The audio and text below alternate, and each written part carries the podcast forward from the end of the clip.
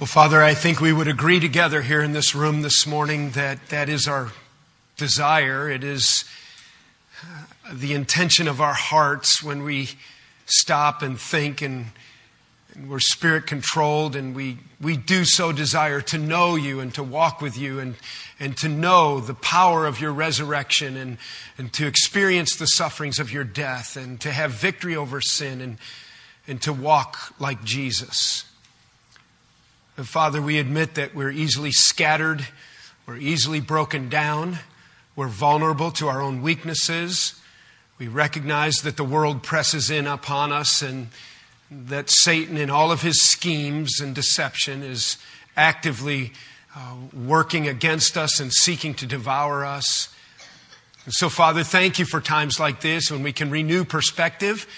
Uh, we can encourage one another as the body of Christ. We can pray together and for one another. We can take our Bibles now and be strengthened in our walk with you. And so renew us, strengthen us with your word. May the Holy Spirit have great freedom to accomplish his purposes in us this morning. We pray in Jesus' precious name. Amen. Well, I'm confident that it is uh, one of the most well known passages of Scripture most of you will know it well. It's in Luke chapter 10, and I'd like to go there for our introduction this morning. It is a parable that Jesus told in response to a question. It's Luke chapter 10, verse 25. And I just want to read it and remind us of this uh, story that Jesus told that we know so well as the parable of the Good Samaritan. It begins in verse 25. Remember that Luke was a historian and he was not present to hear Jesus uh, speak this parable, but that in his research, he came up with these things. He, he cross examined and he gave an orderly account of the earthly ministry of our Lord Jesus. And this is one of his records for us.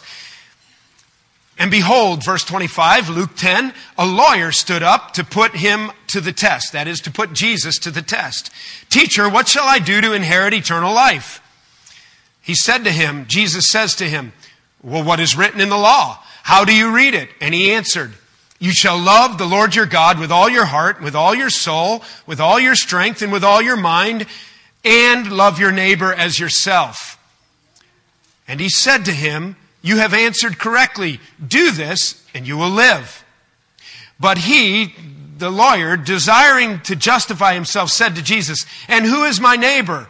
And Jesus replied, a man was going down from Jerusalem to Jericho, that would be in elevation, heading down the mountain, and he fell among robbers on the trail there, a stony, uh, deserted area, making travelers vulnerable to bandits. He fell among robbers who stripped him and beat him and departed, leaving him half dead. Now, by chance, a priest was going down the road, and when he saw him, he passed by on the other side. Can't you visualize it? He comes around the curve. There's this broken body of this poor, pitiful, beaten man, and the priest thinks to himself, I just don't have time for this today. Skirts over to the other side, off he goes. So likewise, a Levite, that would be uh, an associate or an assistant to the priest, and uh, he, when he came to the place and saw him, he passed by on the other side. These are men who should know better. These are teachers of the law. These are the religious leaders of the day. These are also, also men who are Jews. This is a Jew who has been broken here. He passed by on the other side, but a Samaritan, alright? So you need to know that we now have racial conflict brought into the story. A Samaritan is a half-breed. It would be a half-Jew, half uh, Gentile. It was um, there was a divide between the Jews and the Samaritans. In fact, in that day, if a Jew was taking a trip and he was going to go through Samaria, he um, on, on the other side of Samaria, he wouldn't cut through. He'd rather walk around than set foot in their land. It's kind of like if you grew up in Michigan, you avoid going to Ohio at all costs, and you'll go clear around Indiana to get to Pennsylvania. You just don't go there. But a Samaritan, as he journeyed, came to where he was, and, and when he saw him, he had compassion. And he went to him, and he bound up his wounds, pouring on oil and wine, and then he set him on his own animal, and he brought him to an inn and took care of him. And the next day, he took out two denarii, that would be some cash, and he gave them to the innkeeper, saying, Take care of him and whatever more you spend, I will repay when I, I will repay you when I come back. So run up a tally. I'll be sure and come back this way and take care of everything. Jesus then asks, verse 36, which of these three do you think proved to be a neighbor to the man who fell among the robbers? The man said, the one who showed mercy. And Jesus said to him, you go and do likewise. This morning, I want to address our congregation with a message that's on my heart. It has to do with, it has to do with the theology of rescue. You might call it the, the doctrine of refreshment. Now you might think to yourself, wait a minute, I have a theology text at home and I'm not sure that I really have thought about the theology of rescue. Well, we have modeled for us in this story um, what Jesus talked about how we should care for our neighbors. You need to know that if you're new to us, that for some months, Fellowship Bible Church has been watching out for some of its neighbors. It's had a little bit of an impact upon our church, more upon the leadership uh, directly than it has the congregation at large. And in fact, it's very much what our meeting is about tonight at the pavilion at six o'clock. This is a congregational business meeting that is open to all people. Bring dessert. Join us at six o'clock. At about six thirty, we'll have a business uh, uh, time of business and discussion. If you're new to our church, I'd recommend that you come. It's always important to watch how a church carries out business. It's particularly important for members to come. But let me remind you that um, about over a year ago, we took over the, the Bakerton Church of God, and it has become the Bakerton Bible Church, and it's impacted us. Our pastors have uh, revolved through the pulpit there. I've been over there some. It's it's changed the flow of things here a little bit. People have been ministering there, and it is now the Bakerton Bible Church, and that's taken uh, some oversight by our elder board. You pray for us. There's more uh, more oversight and and influence needed right now as we continue into the future and and establish them as an independent Bible church working alongside us in our community. And then more recently this spring, um, we uh, some weeks ago made you aware of the fact that since late winter and into the spring and into the summer, our elders have been meeting with some uh, leaders from a little Bible church near Hamilton, Leesburg area, Virginia, called the Grace Bible Church, and that that ministry has been in decline, and that we want to bring refreshment and restart to that, and, and that's why Dave Jordan was here last week. He's a, a seminary graduate from the Master's Seminary, and our plan and our goal is to place him there as a new pastor to help oversee that ministry and for them to come under our leadership for about a year and to help give direction and, and refreshment and restart. And I recognize that these things have had somewhat of an impact. There's been um, uh, some busy weeks, and, and an example is how just this week, uh, this past week on Tuesday evening, our elder board met for about three and a half hours on Tuesday evening. And I would say about three of those hours were given to this matter of these churches, and particularly Grace Bible Church. And we had very important matters of business for here at Fellowship to discuss. And we had to table some of those things, wait for our next time to get together and take care of some of it on, uh, by email connection throughout the elder board and to bring leadership that way. And I know that there's been a few weeks where sometimes pastoral care and shepherding has gone lacking a little bit because of misdirection and, and, and helping a neighbor in need at this time. And I just felt that it was important for us to stop as a church together before we meet tonight as in, in the context of a business meeting and, and just remind ourselves why we're doing what we're, we're doing. Remind ourselves of this vital doctrine of rescue, the doctrine of refreshment. You might find it interesting to think for a minute here about this story. Let's just think about what happened here. First thing that we see in the story, and, and this is still by way of introduction, that, that the priest and the Levite, as they went by, think about it, they were conditioned not to help. Their whole society and their whole culture conditioned them that that's them and this is us and we don't go over there and we don't help them. And, and they were conditioned not to help. And yet this Samaritan, who, though he had grown up in a cultural context, conditioned not to help as well, notice that, that in verse 33 it says that his compassion drove him to help. So he overcomes his social and cultural conditioning with a heart of compassion. And then notice that how he approaches this guy. He puts him on his own animal. He gets him to the inn. He, he helps take care of his wounds. He makes sure there's a plan to take care of this guy until he's recovered, till he can stand on his own two feet. And he takes and he connects. He connects with the need, his own resources, willing to pay out of his own pocket. He changed his travel agenda, no doubt. He inconvenienced himself personally so that he could help this neighbor in need. And there it is a theology of rescue, a doctrine of refreshment. It's interesting to me, coming out of our Ten Commandments series this summer, we've been preaching through the Ten Commandments if you're new to us.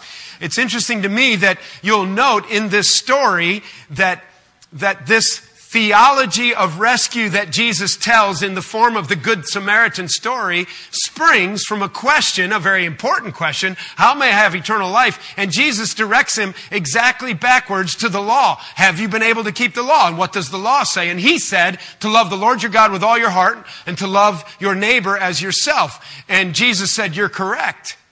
So the guy, he wanted to know then, well, then who's my neighbor? If I need to love my neighbor as myself, I, I certainly must define my neighbors. But it's interesting to me that springing out of this instruction from the law and this encapsulating of all of the Old Testament law into the column that teaches us how to love the Lord our God or teaches us how to love our fellow man. And we talked about that in our Ten Commandments series uh, regularly that out of the law and the keeping of the law in an appropriate manner in this age of grace, that if we keep the law, we love the Lord our God with all our heart, we love our fellow man as a demonstration of our love for God, and therefore we practice the doctrine of refreshment.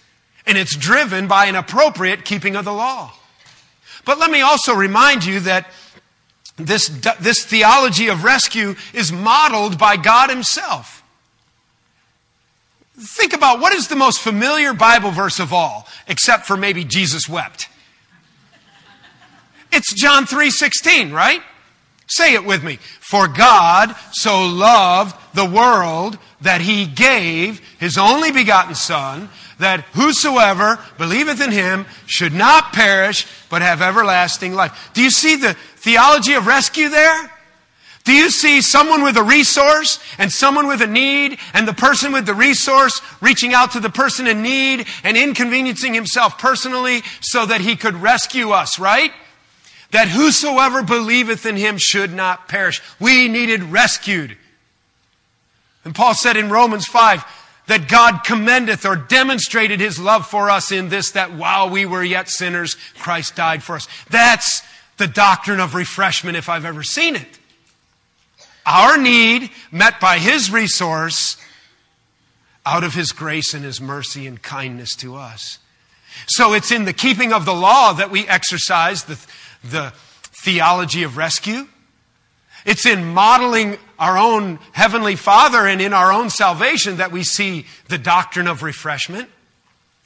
But let's turn in our uh, in, the, in our New Testament farther back to 1 John 3.16. You're going to see that this doctrine of rescue, this doctrine of refreshment is seen both in John 3.16 and then in 1 John 3.16. It's two easy verses to remember.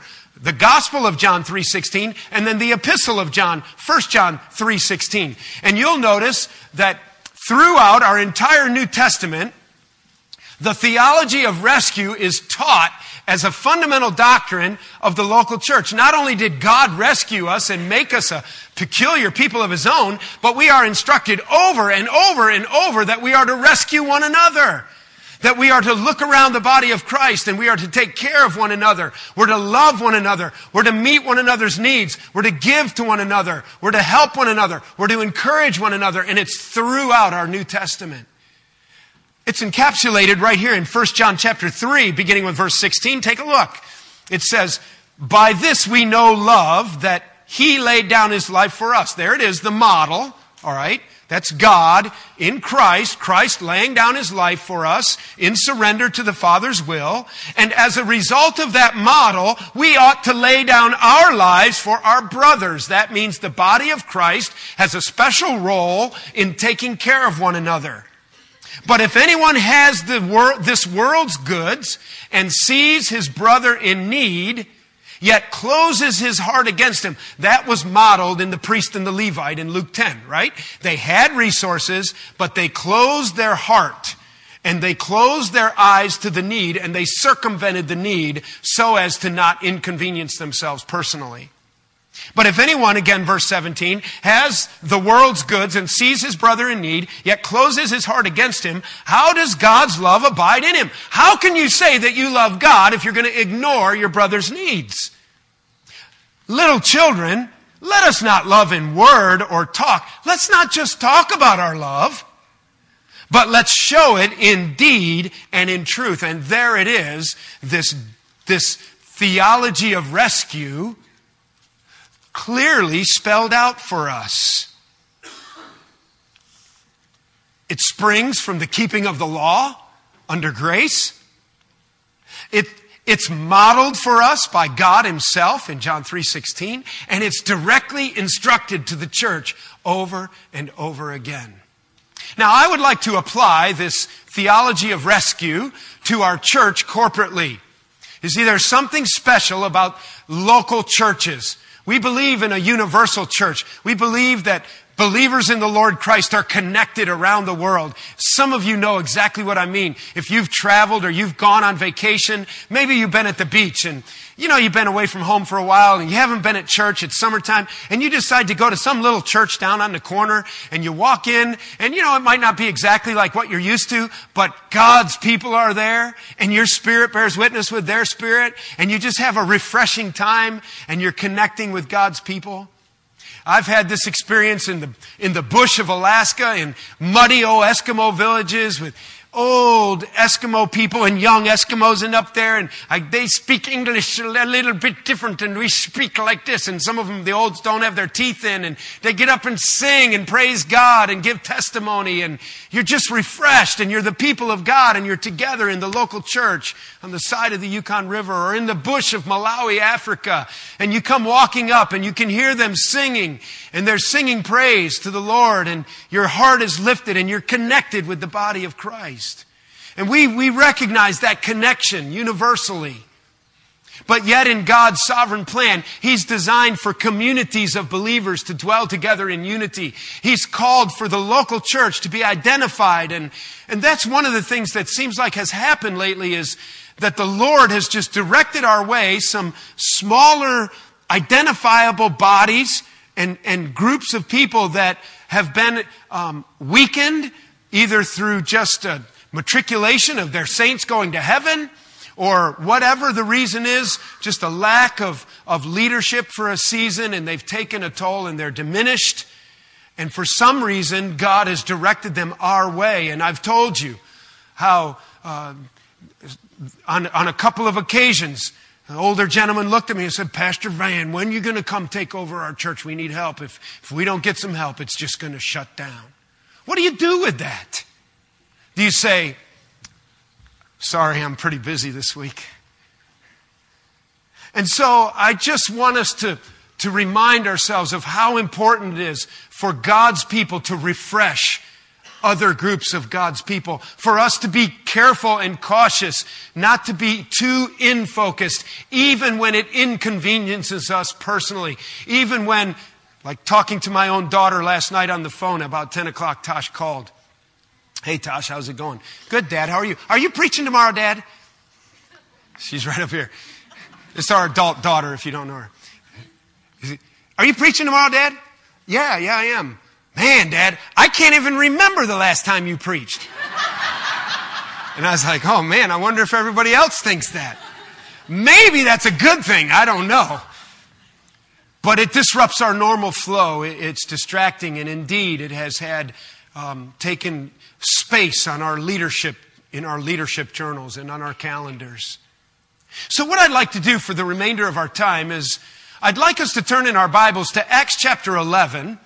And I would like us to look in our New Testament in this book of Acts that is about the formation of the early church.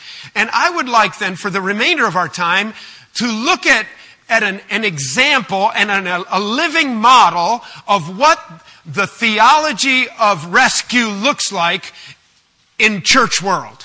How churches impact one another. I think you'll find it interesting and helpful even in your own life, but I think it's also very important for us as the body of Christ here, as Fellowship Bible Church, to be on the same page and for you to understand our motives and our motivation and what's driving us. And then to work together and to be patient and, and to be a part of the, the grand scheme as we, as we allow the Lord to show us who to minister to and how to minister. And in, and in, and in all of this, I'm not saying in any way that shepherding and caring for our needy families and ministering spiritually here should, should fail or fall by the wayside.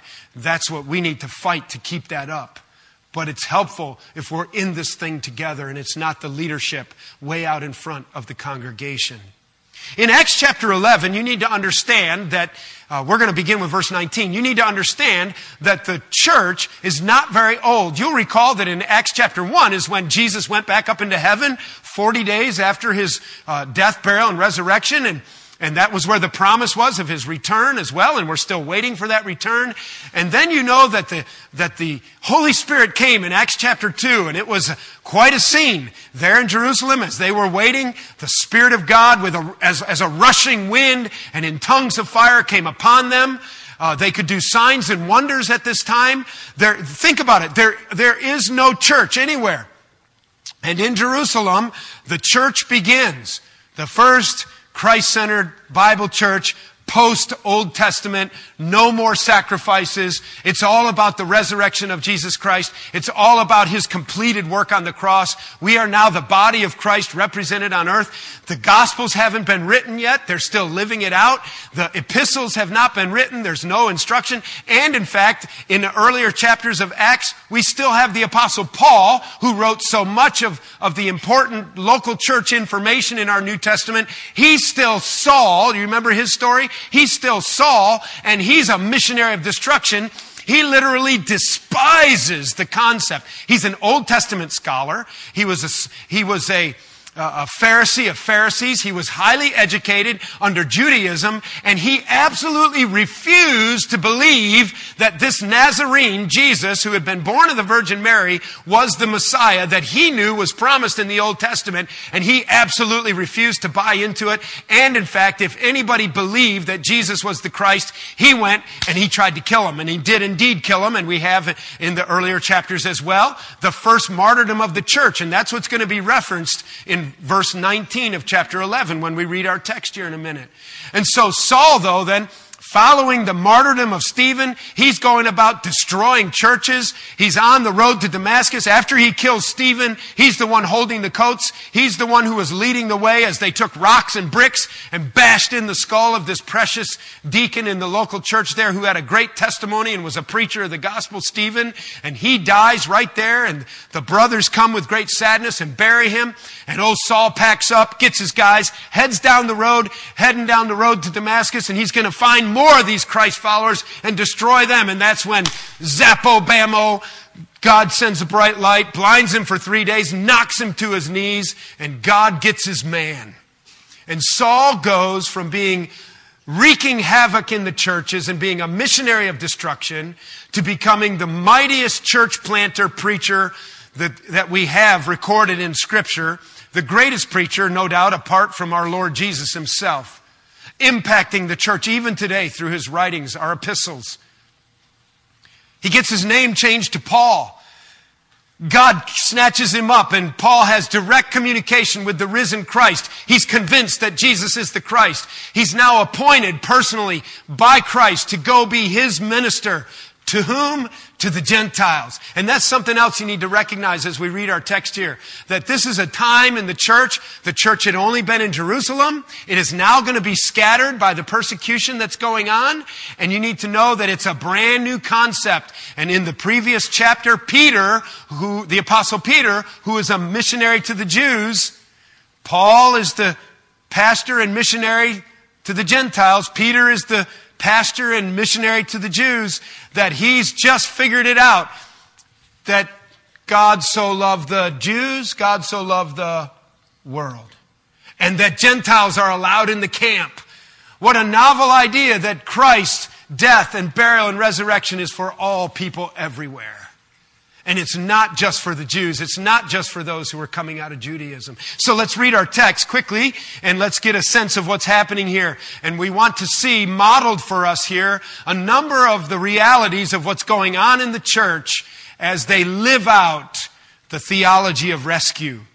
Now those who were scattered, Acts 11, 19, because of the persecution that arose over Stephen, traveled as far as Phoenicia and Cyprus and Antioch, speaking the word to no one except Jews. Okay, so there's the martyrdom of Stephen. The persecution is ongoing, and so the believers in Jerusalem scatter run for their lives. You need to know that they headed up to Antioch, and that's going to be a main point in this passage. I want you to think in terms of the Jerusalem church, where the persecution stems out of that and the martyrdom of Stephen, so that it scatters the believers, and then he's going to focus particularly on Antioch, 300 miles north of Jerusalem, up above in present day Syria.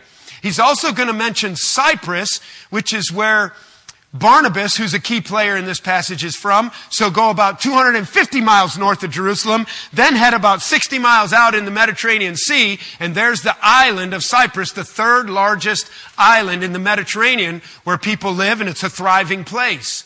So the believers leave Jerusalem, go north to Antioch, 300 miles, as well as to Cyprus and to Pamphylia. And who is, and, and it says um, in verse 20, but there were some of them, men of Cyprus and Cyrene, who on coming to Antioch spoke to the Hellenists. Those were the Greeks and Greek speaking Jews who lived in Greek culture, also preaching the Lord Jesus. And the hand of the Lord was with them, and a great number who believed turned to the Lord. And the report of this came to the ears of the church in Jerusalem, and they sent Barnabas to Antioch. And when he came and saw the grace of God, he was glad. Don't you love that phrase? He came and he saw the grace of God at work. Listen, the gospel of Jesus Christ is a transformative gospel, isn't it? If you're around people who say they're followers of Christ and you can't tell it, that's a yellow flag that maybe you're really not a follower of Christ. You know, in our New Testament, there's no such thing as a person's life who, when they accept Christ and admit their sin and take on the righteousness of Christ and lay down their sinfulness at the cross, they're a new creation in Christ. And in our New Testament, there's no such thing as a believer in the Lord Christ who's not in process of change then. The old ways are dying, the new ways are coming in, and I just think that's a great testimony. Barnabas goes up there and he can just see the grace of God at work in the lives of these people. Let's read on. Verse 23 again. And when he came and saw the grace of God, he was glad and he exhorted them all to remain faithful to the Lord with steadfast purpose. For he was a good man, full of the Holy Spirit and of faith. And a great many people were added to the Lord. So Barnabas went to Tarsus to look for, there he is, Saul. And when he had found him, he brought him to Antioch. At this time, you need to know that Saul was not known as Paul yet. He was still kind of feared, and he had been set aside for a couple of years of special training by our Lord. He's been in the wilderness a little bit. Now he's going to connect with the churches in a brand new way. And he's going to become the mighty preacher Paul. And when he had found him, he brought him to Antioch. And for a whole year, they met with the church and they taught a great many people. You see, Saul, who became Paul, the apostle Paul, was an expert on the Bible and the Old Testament. And even after his conversion, Immediately, Saul could take the Old Testament and prove to you that Jesus was the Messiah through the Old Testament. And he could teach them exactly who Jesus was. And so Barnabas figures out, I need help. God's doing a great work up here in Antioch. I've got to get some help. So he goes looking for Saul and he finds him. For a whole year, they met with the church and they taught a great many people. And in Antioch, the disciples were first called Christians. Now, in these days, prophets came down from Jerusalem to Antioch.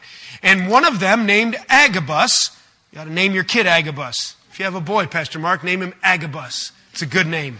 Stood up and foretold by the Spirit that there would be a great famine over all the world. And this took place in the days of Claudius. So the disciples determined, everyone according to his ability, to send relief to the brothers living in Judea and they did so, sending it to the elders by the hand of Barnabas and Saul. Now you need to understand that what we're reading here in Acts chapter 11 is a description of what was happening. It's living history. It's a record of how the churches acted and lived. So it's not necessarily the way we have to do it. There's nothing in the text that says, be sure and do this. On the other hand, there's some pretty heavyweights involved in the story, right? Peter, Barnabas, Saul, who becomes Paul, and, and under the direction of the Holy Spirit, this is what they're doing. And if this is what these guys did, then we can learn from it. And so, though it's not what we would say prescriptive, that is, we have to do it. It's not given as a directive like so much of the Apostle Paul's writing in the pastoral epistles. Do this, don't do that. It's just a description. We can learn from it as a model. And let me remind you that this is our model today of what a church looks like that is living out, a local church that is living out the theology of rescue, the doctrine of refreshment. Let me just list off some things that are happening quickly and you'll pick it up easily. Notice what we first see when we read verses 19 and 20 back in our text. Now, those who were scattered because of the persecution, they're scattered. They head up north. They're speaking the word to no one except Jews, except for these men, no name men. We don't have their names. They're speaking to Greeks. And they come to Antioch and they're speaking to the Greeks and they're preaching the Lord Jesus. And this hand was, of the Lord was upon them and people were being saved. The first thing I want to note about this passage is that these were strategic times for church growth. These were strategic times for church growth. Whatever the stimulus, and in this case it was began with persecution, and then it moved out also with the great revelation to Peter earlier in chapter 11 that we didn't cover, and to others that the gospel is for all people everywhere. All of a sudden, the church doesn't feel the same. Because of the persecution and people fleeing, people are gathering in Jerusalem at the church, and half of them are gone. Not everybody evacuated or fled as refugees, but many of them had to flee, and they headed up to other parts north, Antioch and Cyprus, and they spread out. And what does God do? God used it to spread the gospel and to plant more churches. Strategic times. Times of change, times that don't feel normal for the church, everything's disrupted, and then you have this racial uh, integration of the Gentiles and the Jews coming together. We're now the body of Christ. It's not man, woman, slave, free, Jew, Gentile. It's the body of Christ. We're all equal. It's all about the gospel, strategic times. As we read on, we also notice in verse 20, number two, though, that they're preaching Christ. Not only is it strategic times, but they're preaching Christ. And isn't that the first priority of the church? And there we have modeled for us these guys. And don't you appreciate these, these guys that their names are not given? It just says in verse 20, but there were some of them men of Cyprus and Cyrene. Boy, God has his people everywhere, doesn't he? He has his people everywhere. And what are they doing? They're preaching Christ. And as they preach Christ, we need to see that the third thing that's happening is that souls are being saved. Look at verse 21. And the hand of the Lord was with them, and a great number who believed turned to the Lord. They believed and they turned away from their sin and turned toward the Lord. It's a picture of repentance, isn't it? It's a picture of believing in Christ and turning away from the old ways. And here their lives are being changed. And these no-name gospel preachers up in Cyrene and Cyprus are pre- preaching the gospel and people are being saved. And you get the idea that it was, the gospel was spreading and it was a great work and souls are being saved. And you think about when souls are being saved, what's happening? Daddies are coming back to mom and families are being healed. And little boys and girls, all of a sudden, they see something different in their papa and they see their dad's not cussing like he used to. He's not worrying about paying the bills as much and he's getting out of bed with a little more cheer in his life and the gospel of Jesus Christ begins to transform and change and believers in the Christ are in Christ are growing. Now notice what happens. The Lord was with them, and a great number, it says, believed, turned to the Lord. Then, verse 22, then the report of this came to the ears of the church in Jerusalem. All right, so 300 miles to the north, the gospel is spreading, lives are being transformed. It's a great number, and way back 300 miles south, where some of these people had left from earlier because of the persecution, the word is getting back. Maybe cousins came back, or maybe uh, families were reunited, and the word. You can't believe what's happening up in Antioch. The gospel is spreading and these guys from Cyrene are preaching the gospel and there's all kinds of people being saved. And so the church at Jerusalem does what? They start to pray for them, but they don't just pray for them. They look around and they pick out just the right guy to go check it out and to find out what's going on and to see how they can connect with them. And the fourth thing I want you to see is connected churches. Connected churches. We now have Jerusalem and Antioch that are going to be connected. Notice verse 22.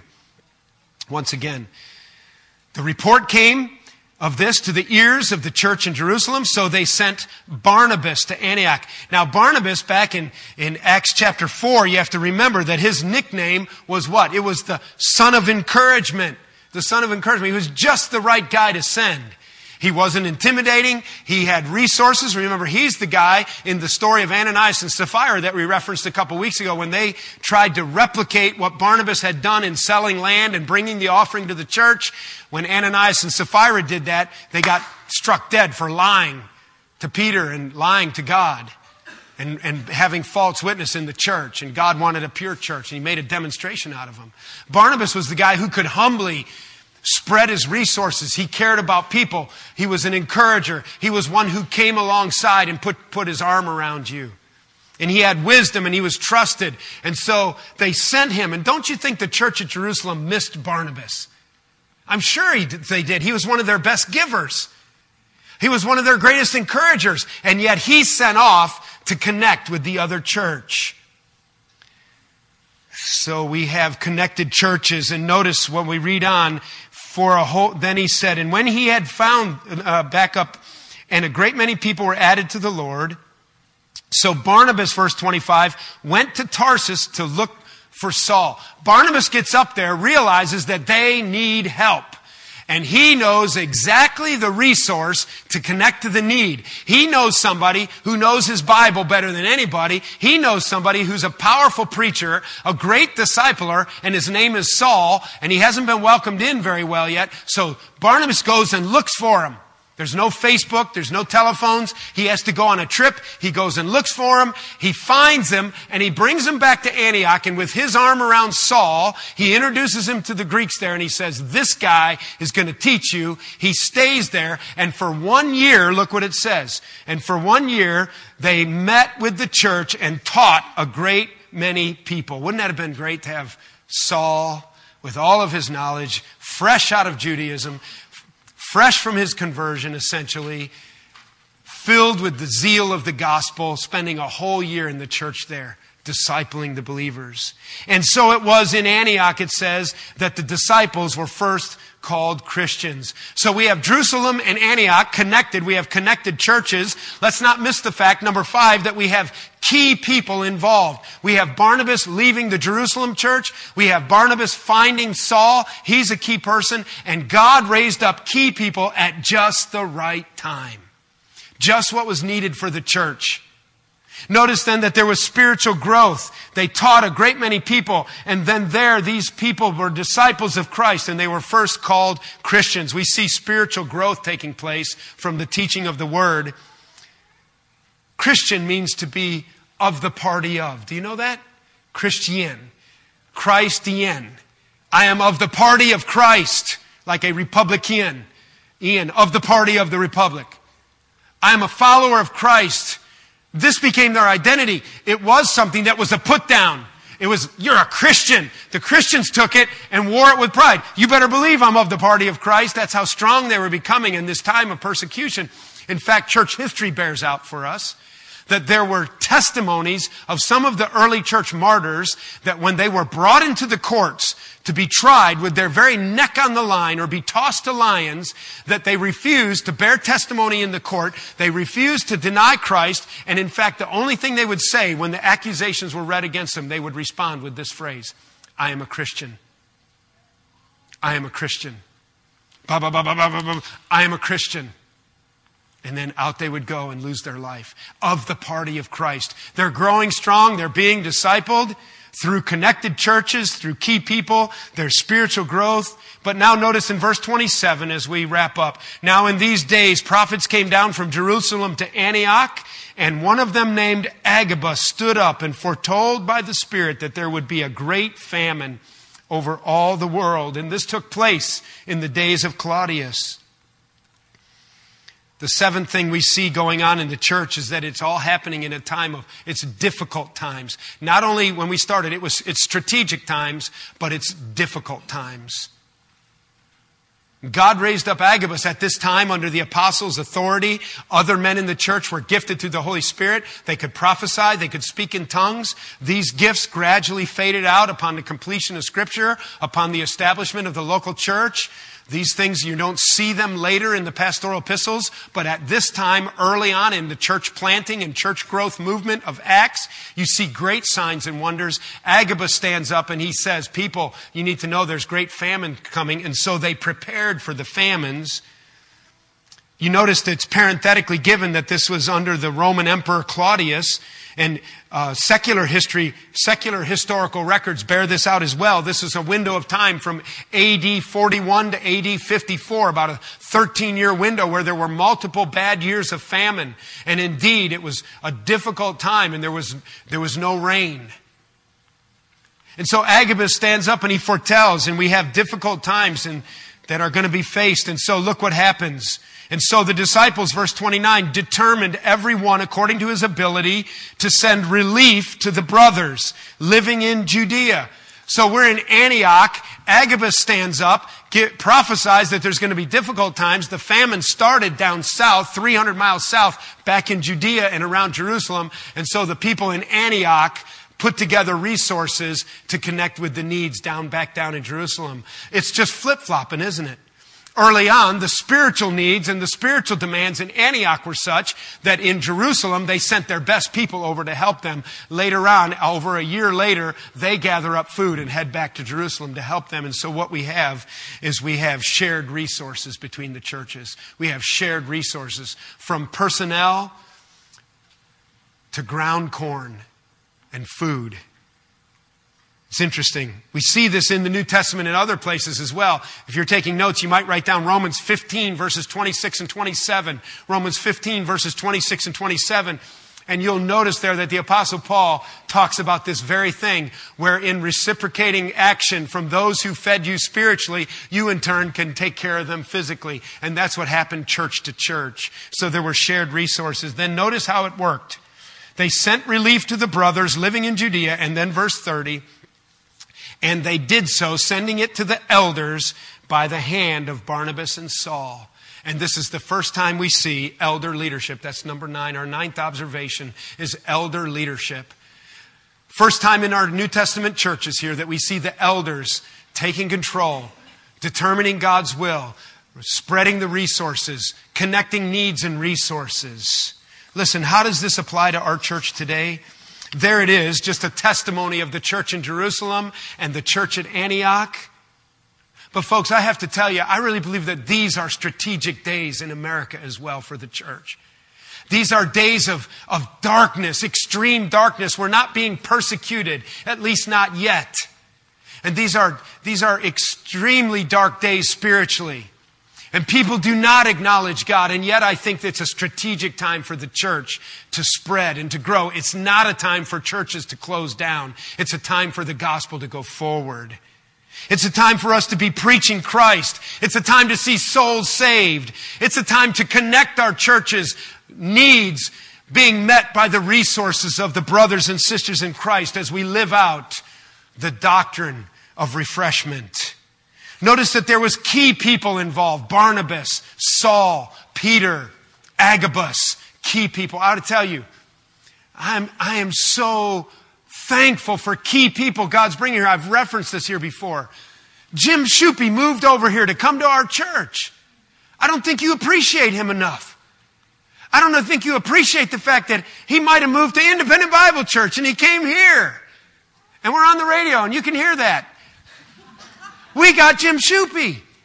What a resource to retire here, to teach us God's Word, to teach our classes, to teach our Evening Bible Institute, to lend assistance and spiritual guidance in his old age while he still has the youth, the strength of youth. Tom Jesserin home for two years from the field. Key people here right now at a time when we potentially could be busier than ever. God is giving us key people We should see out of this spiritual growth. This fall, we're going to have a renewal of our adult ministries, which I hope the adults will come out and that'll, that'll raise up our children's ministries. We already have excellent teachers and programs in place for our children. They just need to get there and be faithful as if pretend that Olympians is soccer. Pretend that Sunday school is dance. Then you won't miss. Then you'll come in the rain. It's amazing how that works. But with these key people in place, there's going to be more adult classes in place. We need to grow spiritually. We need to be discipled. And there should be spiritual growth because there's going to be more difficult times ahead. I'm sure of it. And it's going to be more important than ever that we have our network of Bible churches for shared resources. And it's a time for vital, biblical, loving, but strong, courageous elder leadership. I just see this as such a model. I just think it's right there. The theology of rescue started with God Himself, lived out by the early church, modeled for us today at a time when we're really good at minding our own business, at a time when we don't like to be con- inconvenienced personally. And I like it best when my pastor's in the pulpit here. Well, you can handle it for a couple of weeks. There's no plan for me to rotate through any other pulpits. And let me tell you that your pastor would rather be in this pulpit than any other pulpit. But this is a time for us to, to be together as a church. This is a time for us to be prepared for difficult days and for us to, to take the resources with which God has blessed us and pour them out on the needy brothers and sisters around us in multiple ways. I hope you'll come tonight at six o'clock. I hope you'll come be a part of just sharing. It's not that complicated. We'll be sharing exactly what we're doing, how it's going. We need a vote from our membership, so we need a quorum. We're going to make a few other announcements that are important to our ministry here. Bring a dessert at six o'clock. Be there for business at six thirty, and let's be like Jerusalem and Antioch. Don't you think? Let's be connected with other churches. Let's share our resources. Let's be disciples of Christ and growing strong in these strategic yet potentially difficult days. Let's bow in prayer. Father, would you strengthen us, please, as a church? Would you help us to grow strong together? Would you help us to be deeply in love with Jesus, firmly committed to the Word, highly committed to one another and to our elder leadership, graciously interacting with one another? Loving one another with that agape love that covers a multitude of wrongs, and we all recognize our inadequacies and our inefficiencies and our shortcomings. And so, this is a time, Father, for your Spirit to move among us. It's a time for your word to be meaningful. It's a time for us to be in prayer.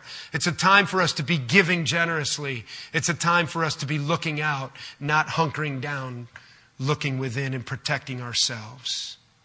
So, would you raise up your church to be a strong church, to be a blessing, but yet give us wisdom? Help us to know our limitations. Help us to recognize the difference between the desires of the flesh and the leading of the Spirit. Help us to have deep seated, confident unity among the body, I pray, in Jesus' name. Amen.